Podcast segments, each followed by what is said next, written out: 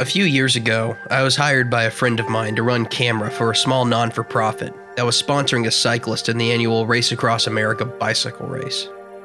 For two weeks, nine days of which were spent on the road, we lived life on life with the heads of the organization, Hope for Gabe, as well as the organization's namesake, Gabe himself. Diagnosed at an early age with Duchenne muscular dystrophy, Gabe was fighting for his life on a daily basis. But he wasn't fighting alone. His father had started the organization to raise awareness and funds for medical research to cure the disease, and their primary fundraising effort had become ultra distance bicycle races. The year prior, the cyclists had made their way from the northern United States down to Alabama. And this year, a single cyclist, Brian Toon, was embarking on a cross country ride from Oceanside, California to Annapolis, Maryland. He was projected to finish his ride, all 3,000 plus miles, in 10 days. The idea was that the physical toll that these rides take on cyclists was an observable reflection of the physical toll that Duchenne muscular dystrophy takes on its victims. As Gabe's father put it, Brian Toon started in California completely energized, just as Gabe was before his diagnosis. When he arrived at the first way station in Prescott, Arizona, 373 miles from the starting line, he was barely able to walk and had to be physically assisted to the hotel room, where he would recoup for a few hours. This, Scott said, in the span of a few days, was the same physical degeneration that Gabe had experienced over the past several years. The catch was that Brian Toon was going to recover. Without a cure, Gabe was not. We spent those nine days crossing the country, mainly on county highways and back roads, overlapping and documenting Brian's ride as he passed out of California by way of the desert, rode through Monument Valley, Utah at sunset, crossed the Great Divide in Colorado, traversed the Great Plains into the Ozarks, across the Rust Belt, before finding his way into Appalachia and finally to the Shining Sea. So many memories. And yet, the truly memorable moments of that two week stretch probably only amount to a few hours across the entirety of the venture. The majority of those days were spent in transit, driving or riding interminable hours through deserts, plains, and forests. By the end of it, so much had changed. Our group had transformed. Along that journey, there were support crew members who dropped in and dropped out. Greetings and goodbyes, the forming and breaking of fellowship. More so, our perspective had changed. We had seen the country not from the sky nor the interstate, but intimately, from back roads and byways that the majority of travelers will never see. When we arrived in Maryland, it was hard to even consider that we had traveled so many miles in such a short period of time.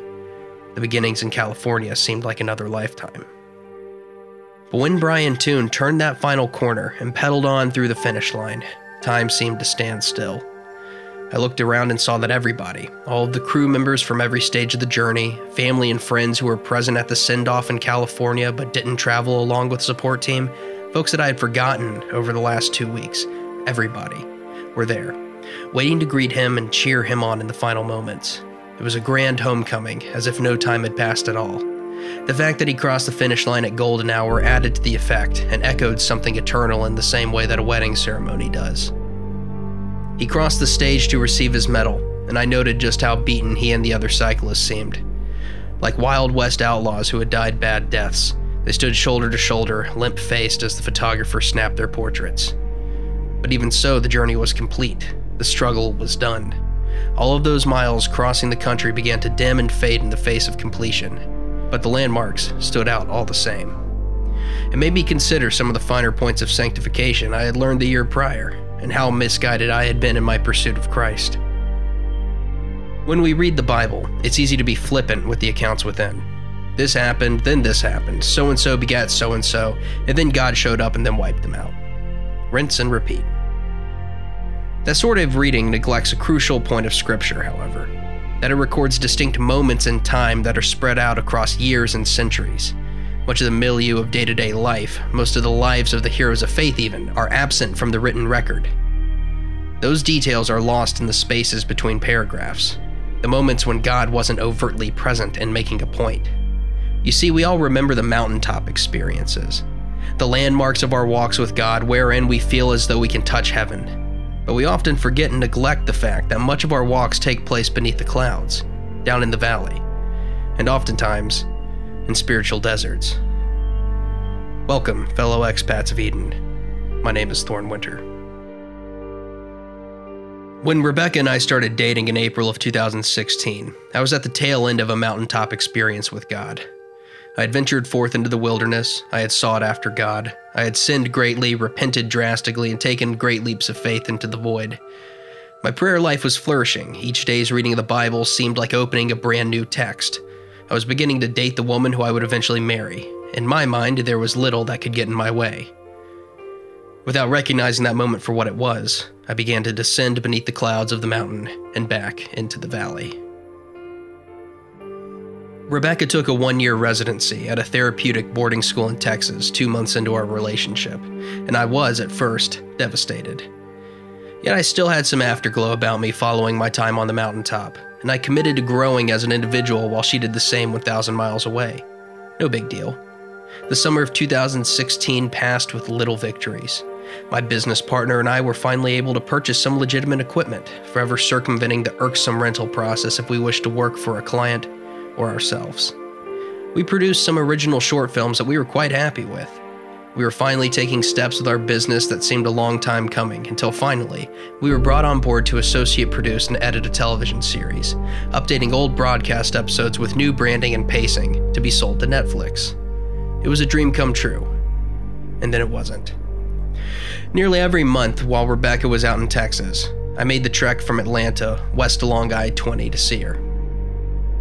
I got very good at the drive, knowing exactly how to pace my departure and driving speeds in order to avoid the worst of the speed traps and traffic in the cities I passed through. On one of the return drives early on, an overnight venture accompanied by Dietrich Bonhoeffer's Cost of Discipleship, a deep sense of existential dread set in. What if, I thought, I was mistaken about my faith? What if I was merely wise in my own eyes? What if I wasn't truly saved? I arrived back in Atlanta at 9 a.m. and immediately drove to the church and requested a meeting with my mentor to discuss these things. He suggested that I was possibly asking these questions because I was about to enter a stage of spiritual adolescence. I had come back to faith in Christ three years prior, and it seemed likely that I was about to enter a period of intense growth. He encouraged me to read the New Testament and pray on the transition. I walked out of the meeting feeling slightly better, but still in doubt. Things began to fall apart soon after. In the wake of taking on the show, my other clients fell away, and I was faced with the prospect of losing my home again. It being so close to the renewal date, I opted to move out early and ride out the lease. Business would pick up eventually, but why expend so much money on an apartment when I could live at home with my folks and save while we rebuilt this television program? We very soon learned why so many of the show's above the line crew had either quit or been fired over the last few years. The pay was pittance, and the showrunner had a god complex. Even so, it was a break, right? We were finally working above the line on something that could be seen by a large audience. What's more, the show was for a church market. Surely being able to glorify Christ through our work was the greatest win for any Christian. We dove into the show with more passion and fervor than anything we'd ever done before. This, we reasoned, was God's call for our lives. We agreed to an insane production schedule 200 plus minutes of content edited from scratch within a three week time span. Tensions ran high, then ebbed again as we worked through the project in prayer. At some point, I stopped sleeping. One Sunday morning, I lay awake in bed, jittery from caffeine and an all nighter working on the show. I could feel it in my body that it was probably ideal that I don't go to church, but I thought better.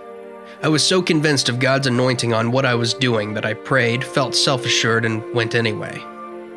The sermon was convicting, the worship even more so. It's difficult for me to discuss what transpired during that service, only that it was a final flash of the mountaintop, a religious experience very similar to my conversion event, that lit my heart on fire that God's will for my life was to keep moving in my career, to stand in the face of the sea and press onward. I was on top of the world, eager to relate my newfound insight to any who would listen. I had picked up another client to help smooth over the transition away from my apartment lease. I was due in McDonough, Georgia at 8 a.m. the very next day. For the first time in a while, riding the high of this religious experience at church, I was excited to make the drive and see what there was to see. I went to bed that night eager to discover what God had for me. But I couldn't sleep. That sleeplessness extended out for a week, each night becoming an exercise in futility as I tossed and turned. Panic set in. and somewhere in there I suffered a nervous breakdown in front of my client. I had good enough rapport that I didn't lose the client, but still, it happened, and it was a nightmare realized. On the drive home that day, I prayed and felt an overwhelming sense of anxiety and imminent doom wash over me. I began to tremble and shake. It was the first and only panic attack that I have ever suffered. I continued to pray, but instead of comfort, I felt condemnation. I saw my life through clear eyes for the first time in years. I saw the pain that I caused others, my personal failures, all my destructive habits, my workaholism that had driven me insane, and what had all of my efforts done for me? Where had they led? To a lonely, cold basement apartment, living with my parents again at the age of 25. There was a deep sense of failure, but even more so the feeling of conviction that I had been wandering astray. I remember clutching my shirt and desperately wishing to tear it from my body. In the Old Testament, there's repeated episodes of those convicted by God rending their garments in sorrow. I know what they meant by that now. Existential horror loomed over me. Each day was a moment to moment grasp for anything that might take my mind off the looming question what if you're really not a Christian? What if you're a hell-bound heart? I began to fear the end of the world and the crumbling of all that I held dear. In this time, I continued to cry out to God. God, it seemed, did not hear me. One sleepless night found me at my old apartment, poring over paperwork to find my checkbook. I desperately wanted help and knew of an intensive course at the church entitled Living Waters that might be just what the doctor ordered. I signed up. They took me. Yet still, I was in the grip of anxiety. Days bled into one another. I don't know how much time passed a month, maybe two. One night, in the depths of sleepless despair, I prayed again. Nothing. I wandered through the darkened house searching for something. It may have been a Bible, but I don't remember. What I do remember is opening a cabinet and my little sister's ceramic piggy bank falling out and shattering to pieces on the kitchen floor. I stooped to pick it up, lamenting one more failure in the destruction of a uniquely crafted, much loved object. I can fix this, I thought. I collected the pieces, sat down at the table, and set to work. Each piece required delicate precision and intense care to fasten back in place. The task, it seemed, was too great. But no matter. I loved my sister. I was going to make things right. then it clicked. I was broken. Broken worse than the piggy bank, broken worse than I could ever imagine. I didn't need to be okay and at peace with myself. I didn't need to achieve and find identity in works. I needed to be fixed and all of my chasing after God, and all of my contemplation on His holiness, and all of my efforts to be a good Christian, I was neglecting one supremely important point the gospel.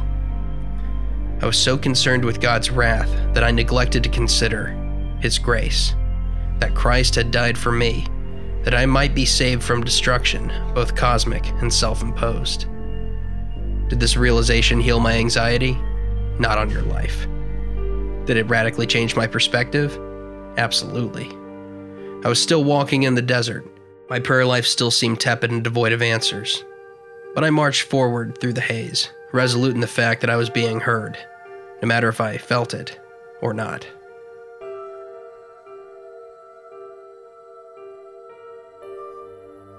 Thank you for listening to this episode of Expats of Eden. If you like what you hear, please consider subscribing to our audio podcast via iTunes or your favorite podcatching platform. All illustration and text of Expats of Eden are available at expatsofeden.com. Expats of Eden is a production of Thorns Attic LLC, all rights reserved.